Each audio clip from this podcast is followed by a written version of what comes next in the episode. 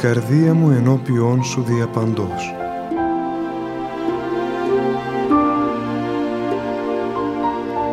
Μια απόπειρα διαδικτυακής επικοινωνίας του πατρός Γεωργίου Σχοινά μαζί σας.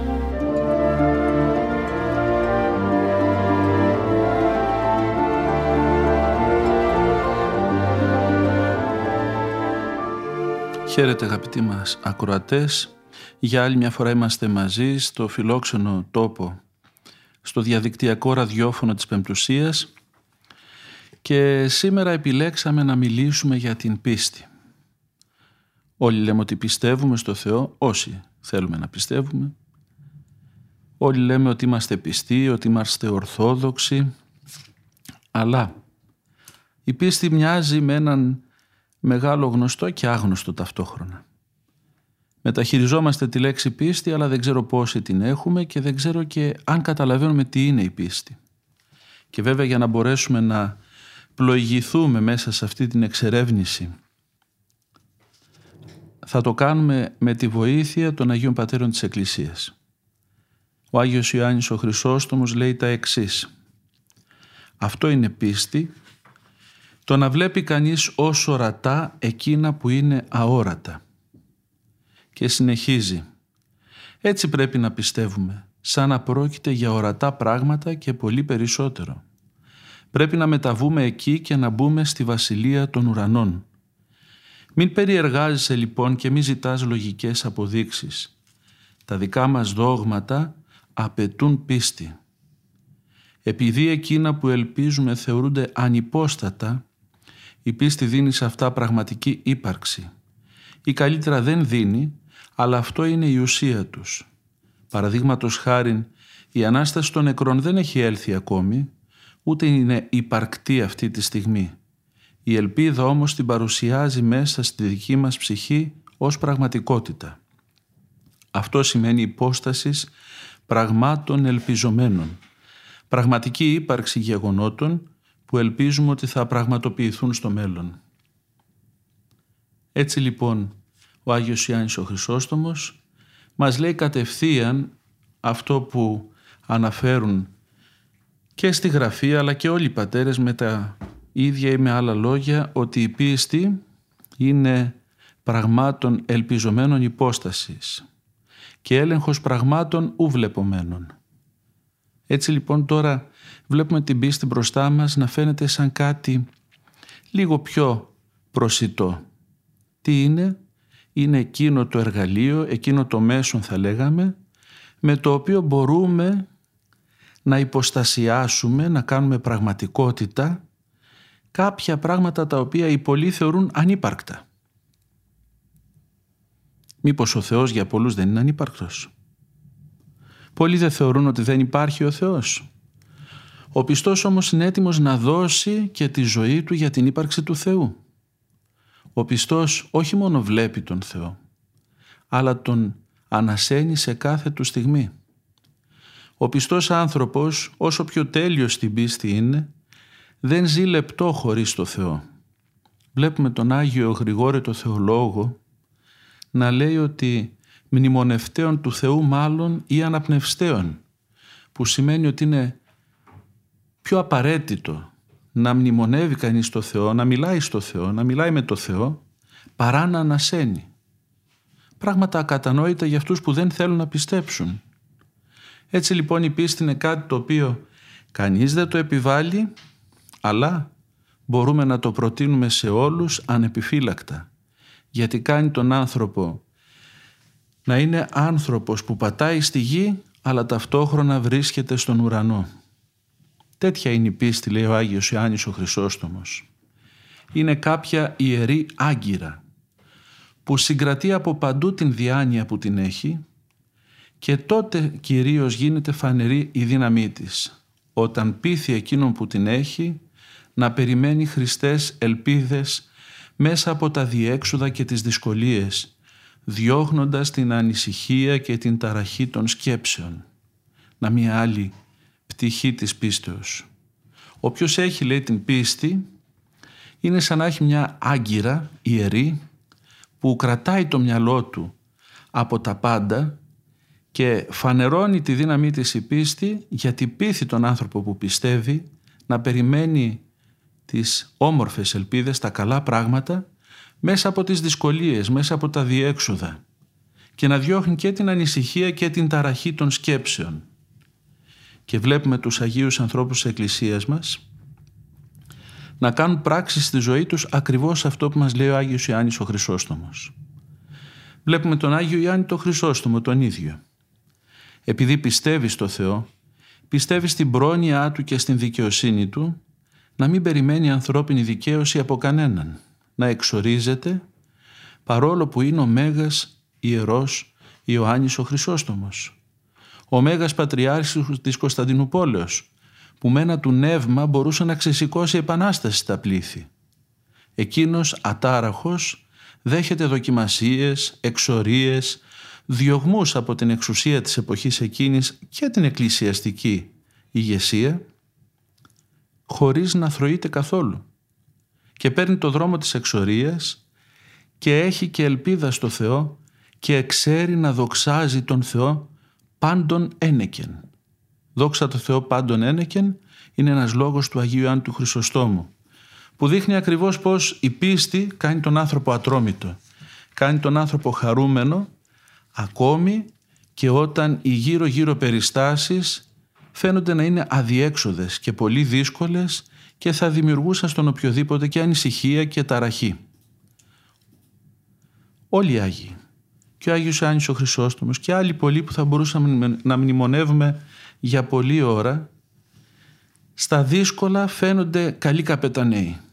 Στη φουρτούνα επάνω δεν χάνουν το θάρρος τους και μπορούν να σταθούν εδραίοι και σταθεροί και να στηρίξουν και τους άλλους μόνο και μόνο χάρη στην πίστη.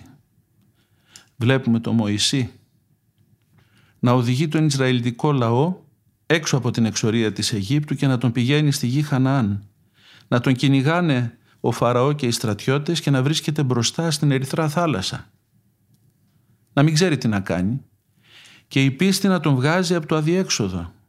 Να παίρνει το μήνυμα από το Θεό με τον οποίο έχει ζωντανή σχέση και να ανοίγει τα νερά της ερυθράς θαλάσσης και να περνάει ο Ισραηλιτικός λαός και να καταποντίζεται ο Φαραώ με τους στρατιώτες και τους υπείς και τα άρματα και τα άλογα και τα όπλα τους και να συντρίβονται και ο λαός του Ισραήλ να παραμένει ακέραιος και να μην χάνεται κανένας.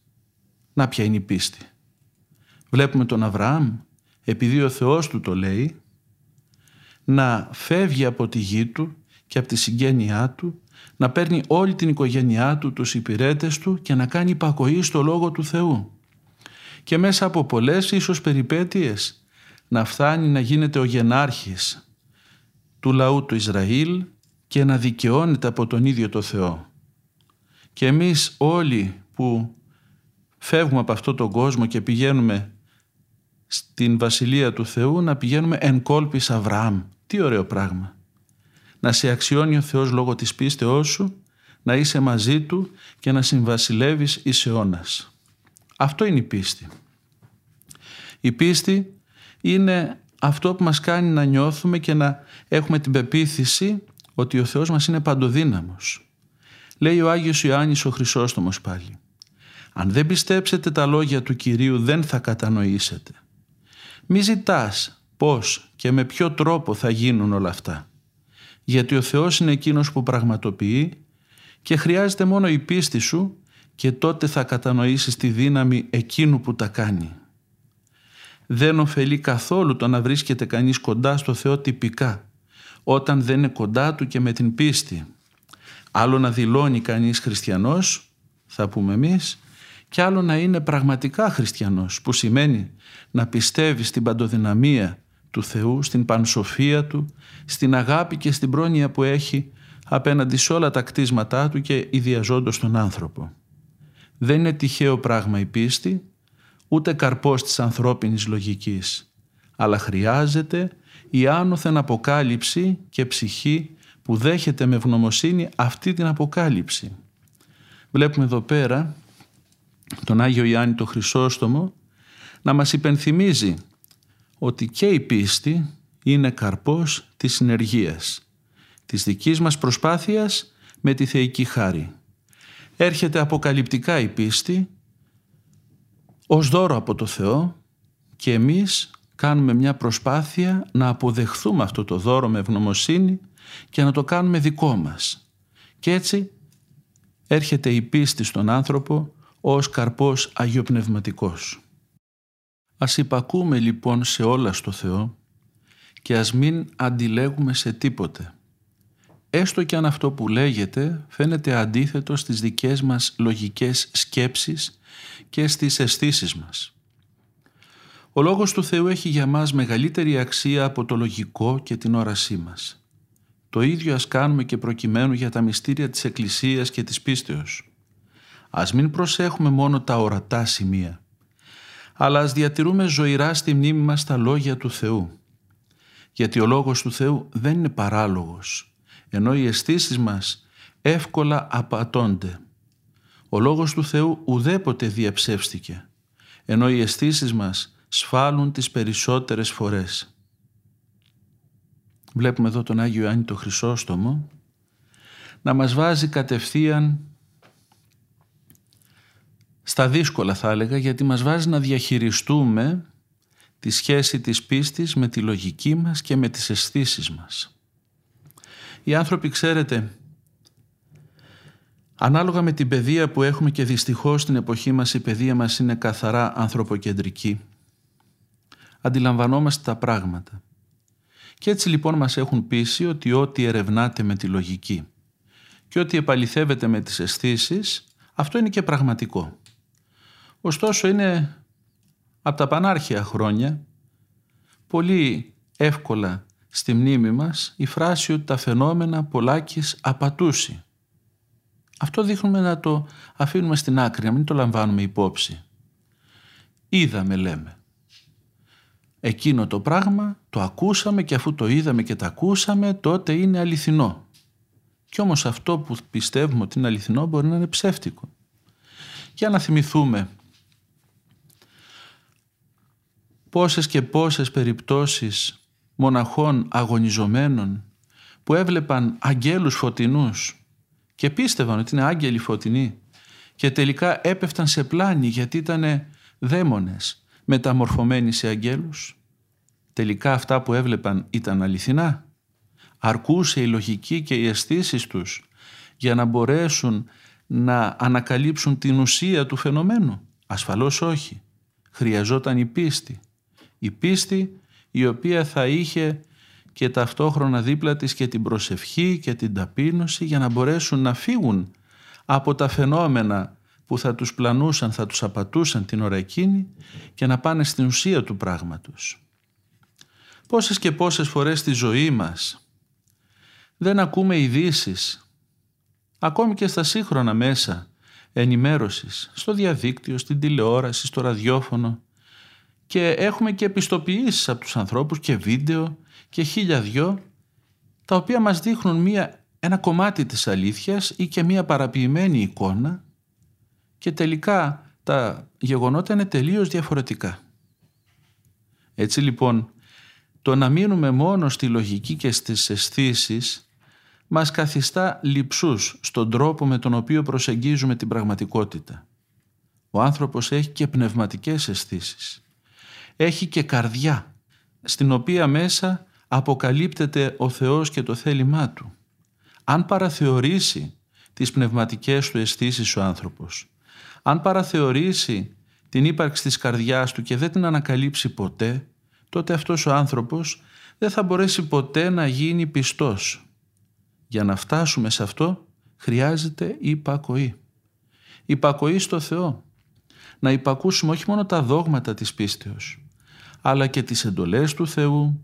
Και όπως αυτές θα λέγαμε πρόσωποποιούνται μέσα από τη σχέση μας με τον πνευματικό, εκείνο που μας καθοδηγεί πνευματικά, για να μπορέσουμε σιγά σιγά μέσα από αυτή την ταπείνωση που έρχεται μέσω της υπακοής να ανακαλύψουμε κι εμείς αυτό το μεγαλείο που κουβαλάμε μέσα μας, το οποίο υπάρχει στον άνθρωπο από το, από το κατοικώνα, για να μπορέσουμε σιγά σιγά να ζήσουμε την πίστη και δια της πίστεως και όλων των Ευαγγελικών αρετών να φτάσουμε και στο καθομοίωση.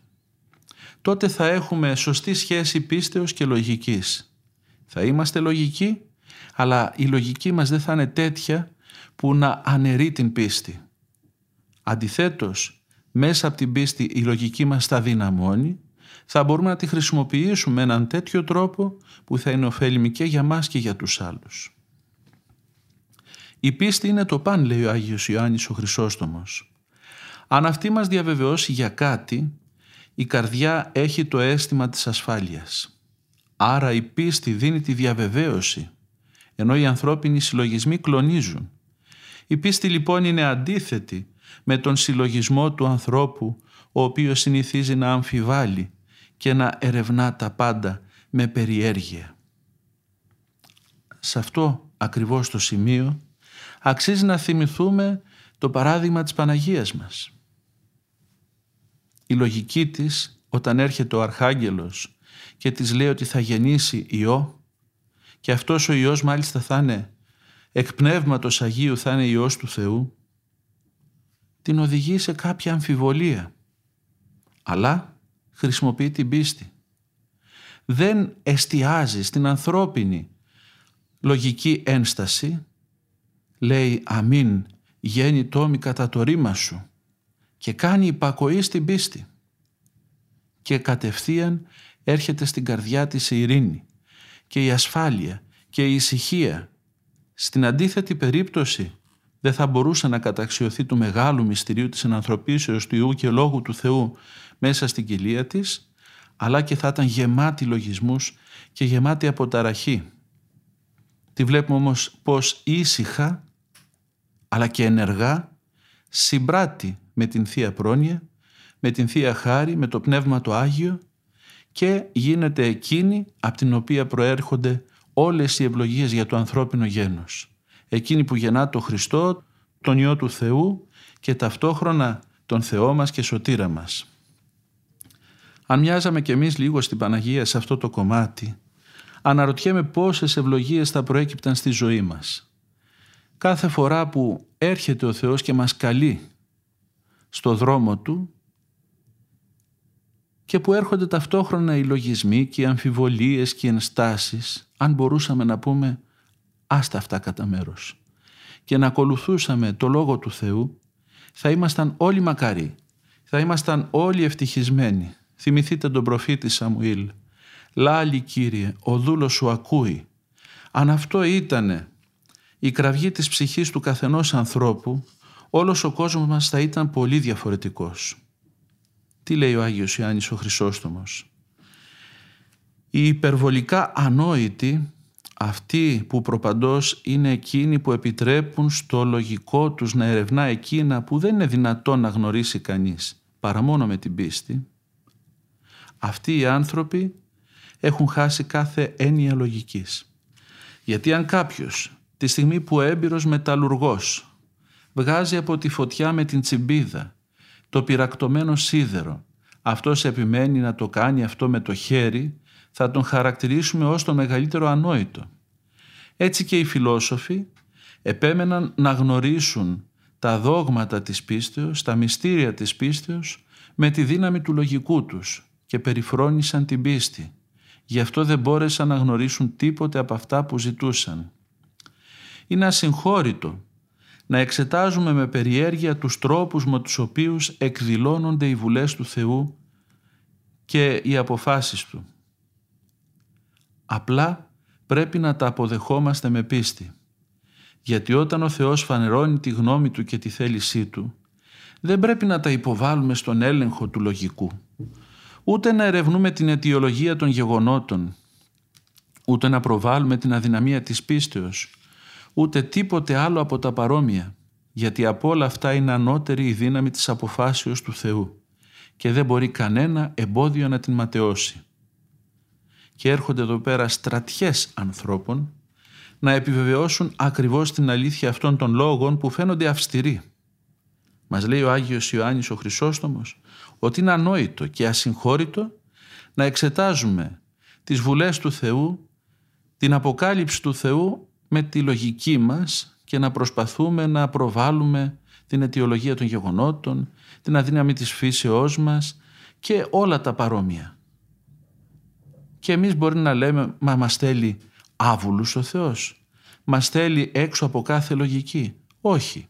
Αλλά για φανταστείτε, οι τρεις παιδες μέσα στο καμίνι που μπαίνουν επειδή δεν θέλουν να συμβιβαστούν ως προς την πίστη τους. Τι κάνουν; Κάνουν κάτι παράλογο.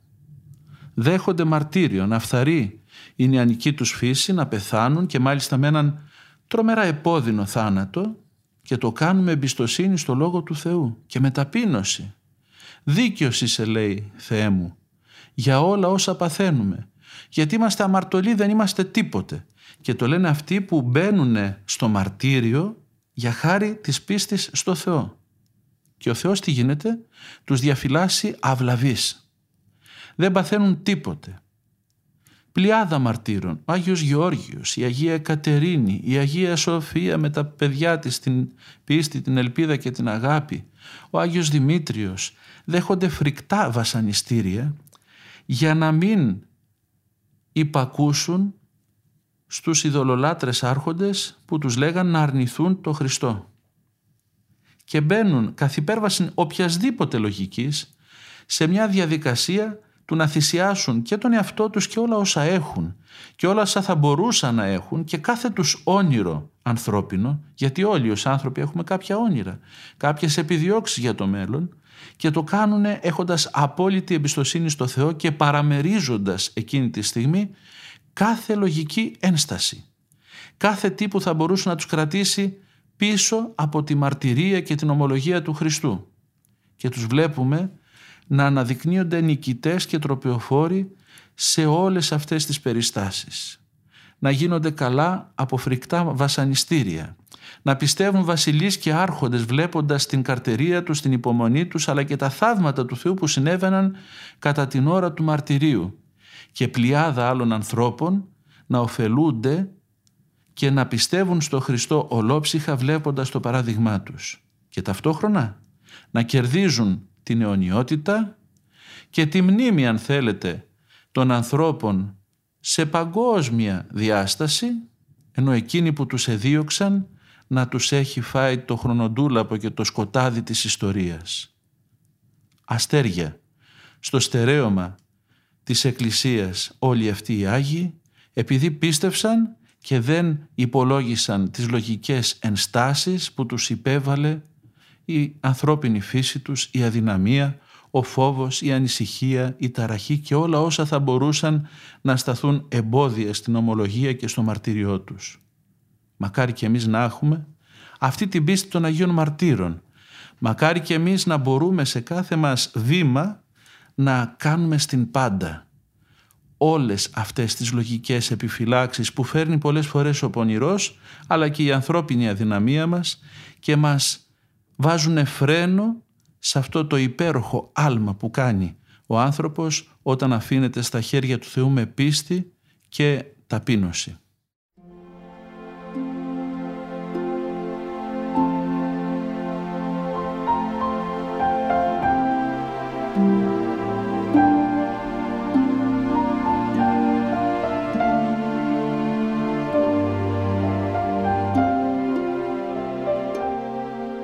Όπου υπάρχει η Θεία Σοφία, αναφέρει ο Ιερός Χρυσόστομος, δεν χρειάζεται πλέον η ανθρώπινη σοφία. Γιατί το να πιστεύεις ότι ο Χριστός σταυρώθηκε και ετάφη και να είσαι βέβαιος ότι αυτός ο ίδιος αναστήθηκε και κάθεται στον ουράνιο θρόνο του, δεν χρειάζεται ανθρώπινη σοφία, ούτε λογικά επιχειρήματα, αλλά πίστη γιατί και οι Απόστολοι δεν προχώρησαν στο έργο τους με ανθρώπινη σοφία, αλλά με πίστη και έγιναν σοφότεροι και ανώτεροι από τους σοφούς του κόσμου. Γιατί προκειμένου να δεχθεί κανείς το κήρυγμα του Ευαγγελίου, ούτε αν είναι σοφός ωφελείται τίποτε από την ανθρώπινη σοφία, ούτε αν είναι απλοϊκός ζημιώνεται τίποτε από την αμάθειά του. Αλλά αν πρέπει να πούμε κάτι που είναι θαυμαστό και παράδοξο, για να δεχθεί κανείς το κήρυγμα, περισσότερο τον βοηθεί και τον διευκολύνει η απλοϊκότητα παρά η κοσμική σοφία. Γιατί ο Τσοπάνος και ο Αμαθής δέχεται το κήρυγμα γρηγορότερα και μια και για πάντα περιορίζοντας τις απαιτήσεις της λογικής και παραδίδοντας τον εαυτό του στον Κύριο. Γι' αυτό λοιπόν έχουμε ανάγκη από πίστη και απλότητα και αυτή την πίστη πρέπει να την ζητούμε παντού και να την προτιμούμε από την κοσμική σοφία. Γιατί όπως λέει ο Απόστολος Παύλος, ο Θεός απέδειξε μωρή και ανώφελη την σοφία του κόσμου τούτου. Και τι σημαίνει την εμόρανε, απέδειξε ότι είναι ανόητη και ανοφελής γιατί δεν μπορεί κανείς με αυτήν να κατανοήσει την πίστη. Επειδή είχαν μεγάλη ιδέα για την κοσμική της σοφία, την επέκρινε με οξύτητα. Πράγματι, ποια σοφία είναι όταν αυτή δεν είναι σε θέση να ανακαλύψει την βάση των αγαθών που είναι η πίστη, γιατί και τον Πλάτωνα τον εκτόπισε ο Θεός όχι με άλλον σοφότερο φιλόσοφο, αλλά με τον αμαθή ψαρά τον Πέτρο. Έτσι η ήττα των ειδωλολατρών ήταν μεγαλύτερη και η νίκη των χριστιανών λαμπρότερη. Όπως αναφέρεται, η γνώση λέει φύση οδηγεί τον άνθρωπο σε μία υπερηφάνεια, σε μία αίσθηση ότι είναι κάτι ανώτερο από τους άλλους, ότι καταλαβαίνει κάτι παραπάνω, ότι ξέρει κάτι παραπάνω από τους άλλους. Και επειδή ακριβώς έχει αυτή την έπαρση που προέρχεται από τη γνώση, γι' αυτό τυφλώνεται ψυχικά και δεν μπορεί να ερευνήσει πράγματα που ένας άνθρωπος πιο ταπεινός, πιο ήσυχος, πιο απλός με την πίστη μπορεί να τα ζήσει και να τα ερευνήσει και να τα κηρύξει. Έτσι στο διάβα της ιστορίας της Εκκλησίας μας έχουμε πάρα πολλές φορές ανθρώπους απλούς και χωρίς πολύ μόρφωση θα λέγαμε να έχουμε, τους έχουμε δει να κατατροπώνουν με ένα τους λόγο λογικά επιχειρήματα και σοφιστίες πάρα πολλών ανθρώπων. Και αυτό το βλέπουμε να επαναλαμβάνεται σε κάθε εποχή. Δεν θα μπορέσω να αποφύγω τον πειρασμό να αναφέρω το παράδειγμα μιας απλοϊκής γιαγιάς από τα μέρη της Τίνου. Εκεί πέρα ξέρετε υπάρχουν Ορθόδοξοι αλλά υπάρχουν και Ρωμαιοκαθολικοί, Παπικοί. Πλησιάζει λοιπόν ένας Ρωμαιοκαθολικός ιερέας τη γιαγιά την απλοϊκή και αγράμματη που είναι ορθόδοξη και ζυμωμένη μέσα στη ζωή της Εκκλησίας και της λέει «Γιαγιά, τι πιστεύεις» «Πες μου το πιστεύω» Η γιαγιά δεν το ήξερε το πιστεύω. Αλλά τύχανε η κουβέντα να γίνεται έξω από την Ορθόδοξη Εκκλησία. Ακουμπάει τον τοίχο της Εκκλησίας με απόλυτη υπεποίθηση και του λέει «Πιστεύω ότι πιστεύει τούτη». Τι μεγαλείο. Τι ζωντανή εμπειρική θεολογία κουβαλάει η γιαγιά χωρίς να το καταλαβαίνει. Πιστεύω στην Εκκλησία, η οποία είναι ο Χριστός παρατηνόμενος στους αιώνες. Και δεν του έφτανε αυτό του Ρωμαιοκαθολικού ιερέως ώστε να ταπεινωθεί και να φύγει, αλλά ήθελε να πάθει περισσότερο κακό. Και της λέει «Γιαγιά, μέσα σε αυτό που λέτε το πιστεύω, λέει εις μία Αγία Καθολική Εκκλησία.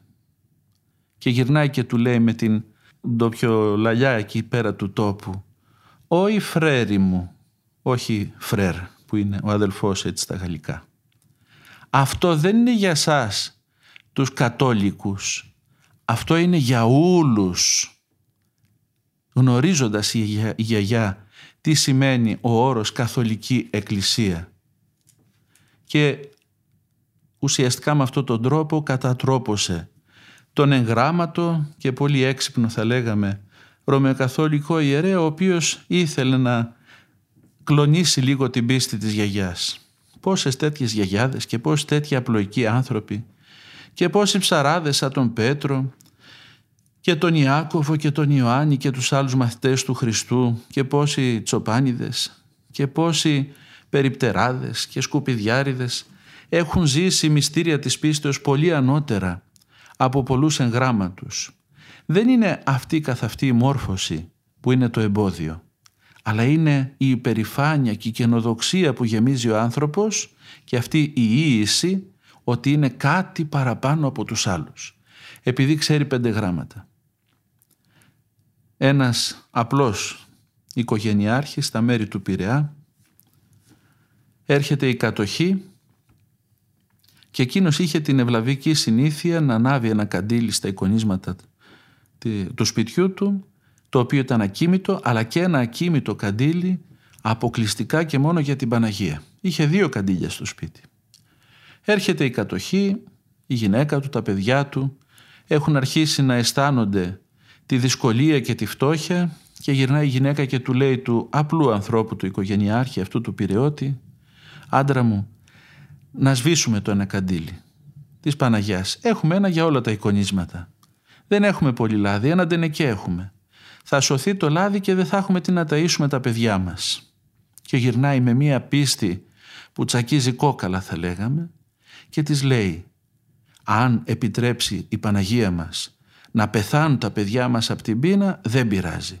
Εγώ το καντήλι της Παναγίας δεν θα το σβήσω». Και μου έλεγε με δάκρυα στα μάτια γιατί είχαμε τη χαρά να τον ζήσουμε αυτόν τον άνθρωπο ότι αυτός ο Ντενεκές δεν σώθηκε καθόλου μέχρι το 1944-45 που ελευθερώθηκε η Αθήνα και μπόρεσε να λειτουργήσει το εμπόριο.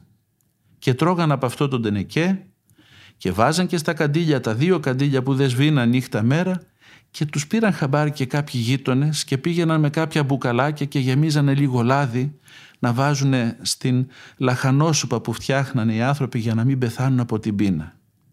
Να λοιπόν τα μεγαλεία της πίστεως.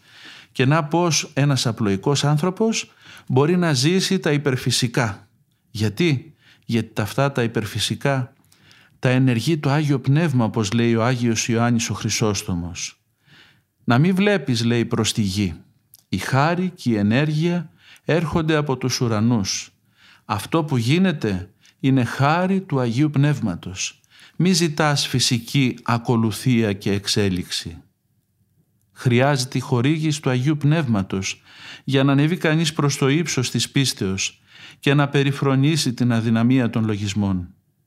Γι' αυτό και αλλού ο Απόστολος Παύλος λέει «Στον καθένα δίνεται η φανέρωση του Αγίου Πνεύματος προς το συμφέρον των πιστών. Σε άλλον δίδεται λόγο σοφίας, ώστε να κατανοεί τις αλήθειες της πίστος βαθιά, σε άλλον ικανότητα να εξηγεί τη σωτηριώδη γνώση, σε άλλον θερμή πίστη, σε άλλον χαρίσματα θεραπείας διαφόρων ασθενειών. Το Άγιο Πνεύμα ξέρει και δίνει στους ανθρώπους που είναι χωρητικοί της χάριτος αυτό που χρειάζεται για να μπορέσουν να σωθούν και εκείνοι αλλά και να βοηθήσουν και τους άλλους προς τη σωτηρία. Αυτό το Άγιο Πνεύμα ήταν που είχε εμφυσίσει στην ψυχή αυτού του απλού οικογενειάρχη αυτή την ακράδαντη πίστη ότι η Παναγία επειδή εκείνοι την πιστεύουν και τους ανάβουν το καντήλι θα μεριμνήσει για όλα όσα χρειάζονται και έτσι και έγινε. Να λοιπόν πως με την πίστη; Βρίσκουμε διέξοδο σε όλα τα διέξοδα και βρίσκουμε λύση σε όλα όσα φαίνονται άλυτα και αξεπέραστα πολλές φορές μπροστά μας. Το να πιστέψουμε στην αρχή και να υπακούσουμε όταν κληθούμε από το Θεό εξαρτάται από τη δική μας ευγνώμονα διάθεση. Μετά όμως από τη θεμελίωση της πίστεως μέσα μας έχουμε ανάγκη από τη βοήθεια του Αγίου Πνεύματος για να μένει διαρκώς ακλόνητη και αμετάβλητη. Γιατί ούτε ο Θεός ούτε η χάρη του Αγίου Πνεύματος προλαβαίνει τη δική μας προαίρεση. Γιατί προσκαλεί βέβαια αλλά περιμένει ώστε από μόνοι μας και με την ελεύθερη θέλησή μας να προσέλθουμε. Έπειτα όταν προσέλθουμε τότε μας παρέχει όλη τη δική του συμμαχία και βοήθεια. Πώς όμως θα μπορέσουμε να προσελκύσουμε την βοήθεια του Αγίου Πνεύματος και να το πείσουμε να μείνει κοντά μας με τα αγαθά έργα και τον άριστο τρόπο της ζωής μας. Η πίστη λοιπόν, όπως αναφέρει ο Άγιος Ιάννης ο Χρυσόστομος, είναι θέμα ελεύθερης αποδοχής της κλήσεως του Θεού, αλλά και για να την σταθεροποιήσουμε μέσα μας, να προσελκύσουμε πλούσια τη χάρη του Θεού και να μείνει η πίστη μέσα μας ως μια χαρισματική κατάσταση χρειάζεται συνδυασμός πίστεως και έργων. Η πίστης λέει άνευ των έργων της πίστεως νεκρά εστί. Έτσι λοιπόν αν πιστεύουμε από τη μια και έχουμε αποδεχθεί την κλίση του Θεού, από την άλλη όμως τα έργα μας δεν έρχονται να την επιβεβαιώσουν αυτή την πίστη, δεν έχουμε αγαθά έργα, δεν έχουμε σωστό τρόπο ζωής, τότε σιγά σιγά χάνεται η πίστη. Η πίστη είναι κατόρθωμα και της αρετής του πιστού. Γι' αυτό σας παρακαλώ ας δείξουμε μεγάλη προθυμία, αναφέρει ο Ιερός Χρυσόστομος, ώστε να μείνουμε σταθεροί στην ορθή πίστη και να επιδεικνύουμε βίο άριστο. Η πίστη είναι καρπός αγνής προαιρέσεως. Δεν αρκεί η πίστη αν δεν συνυπάρχει και ανάλογος τρόπος συμπεριφοράς που να συμβαδίζει με την πίστη. Δεν ωφελεί σε τίποτε η ορθή πίστη όταν η ζωή είναι διεφθαρμένη. Και πες μου λέει, ποιο είναι το όφελος της πίστεως; Όταν ο βίος δεν είναι καθαρός. Και εδώ ερχόμαστε όλοι να ελεγχθούμε. Δεν θα ξεχάσω εκείνο το παράδειγμα του Σαπρίκιου, ο οποίος ήταν ευλαβής, ήταν καλός και πήγαινε για το μαρτύριο γιατί είχε ομολογήσει την πίστη του στο Χριστό αλλά δεν συγχωρούσε έναν άνθρωπο που κάτι είχε κάνει. Νομίζω τον Νικηφόρο.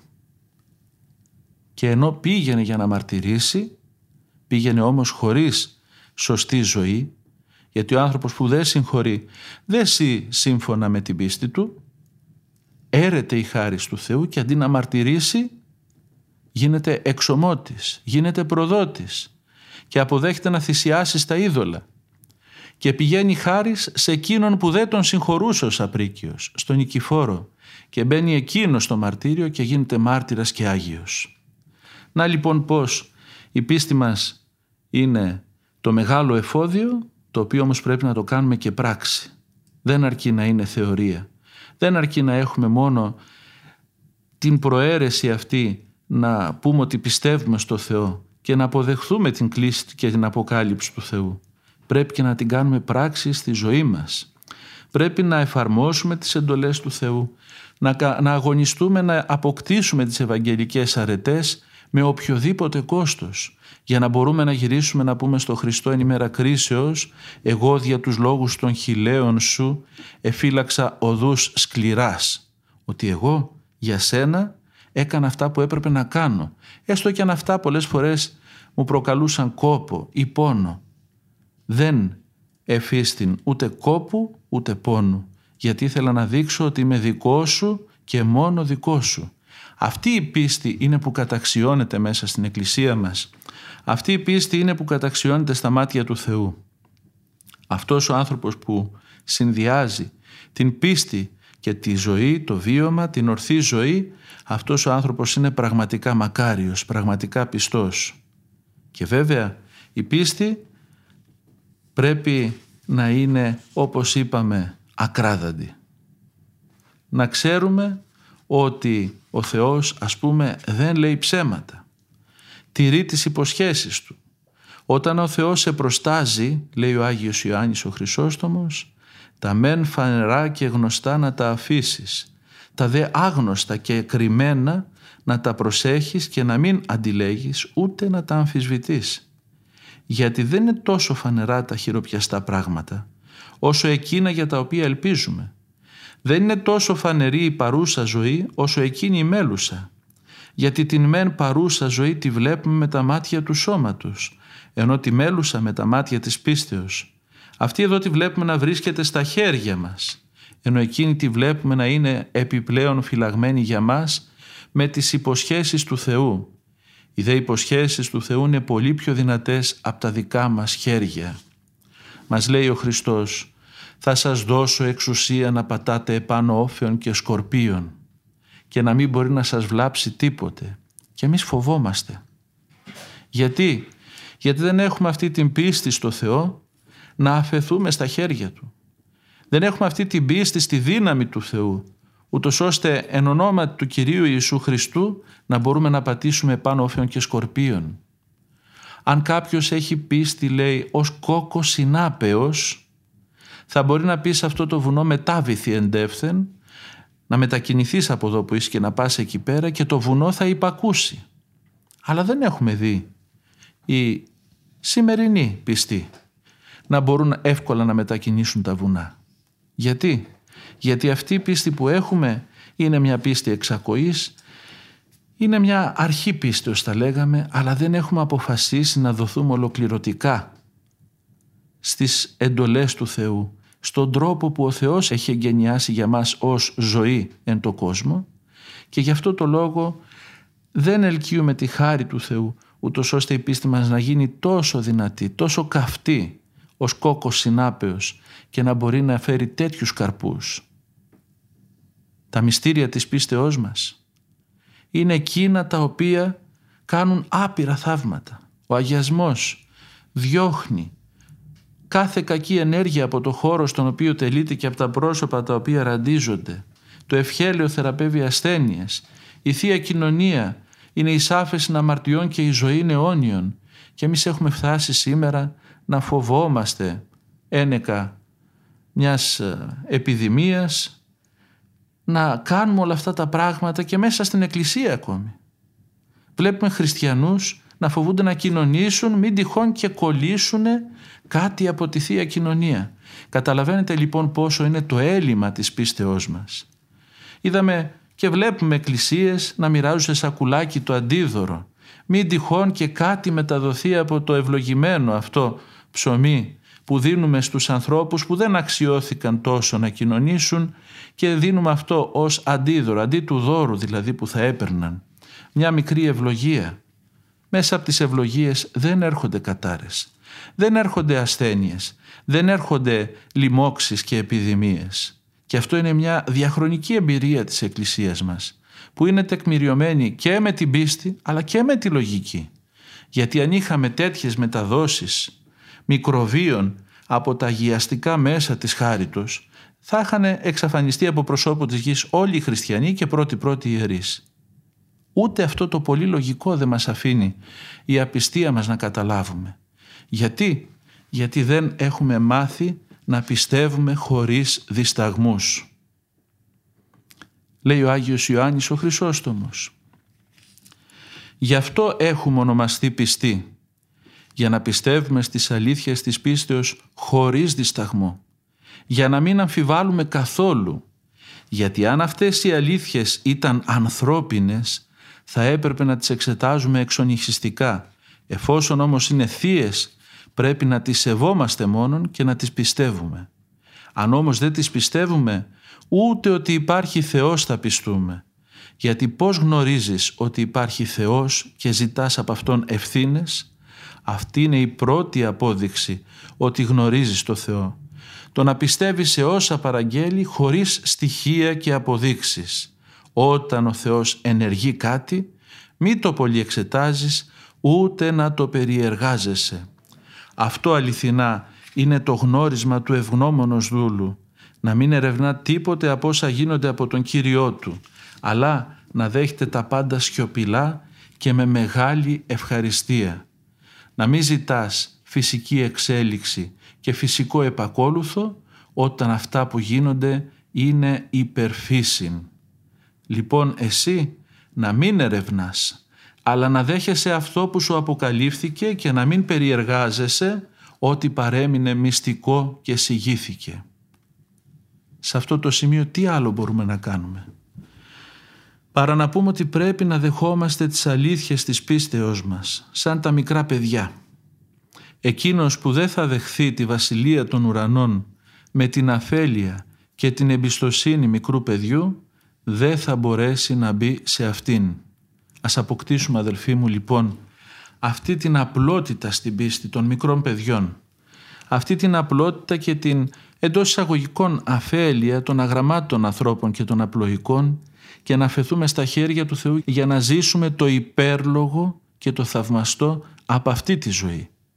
Και τότε θα αξιοθούμε να είμαστε στη Βασιλεία των Ουρανών μαζί με όλους όσους πίστευσαν στο Θεό με όλη τους την καρδιά και ζήσαν σύμφωνα με τις εντολές του Θεού σε αυτόν τον κόσμο. Τότε θα μπορούμε να βιώνουμε την πίστη ως ελευθερία και ως διέξοδο σε κάθε αδιέξοδο. Να βιώνουμε την πίστη στο Χριστό ως εκείνο που μας δίνει νόημα και ύπαρξη να συνεχίζουμε να αγωνιζόμαστε για να ζήσουμε συν Χριστό και συμπάση της Αγίας εις αιώνας αιώνων. Αμήν.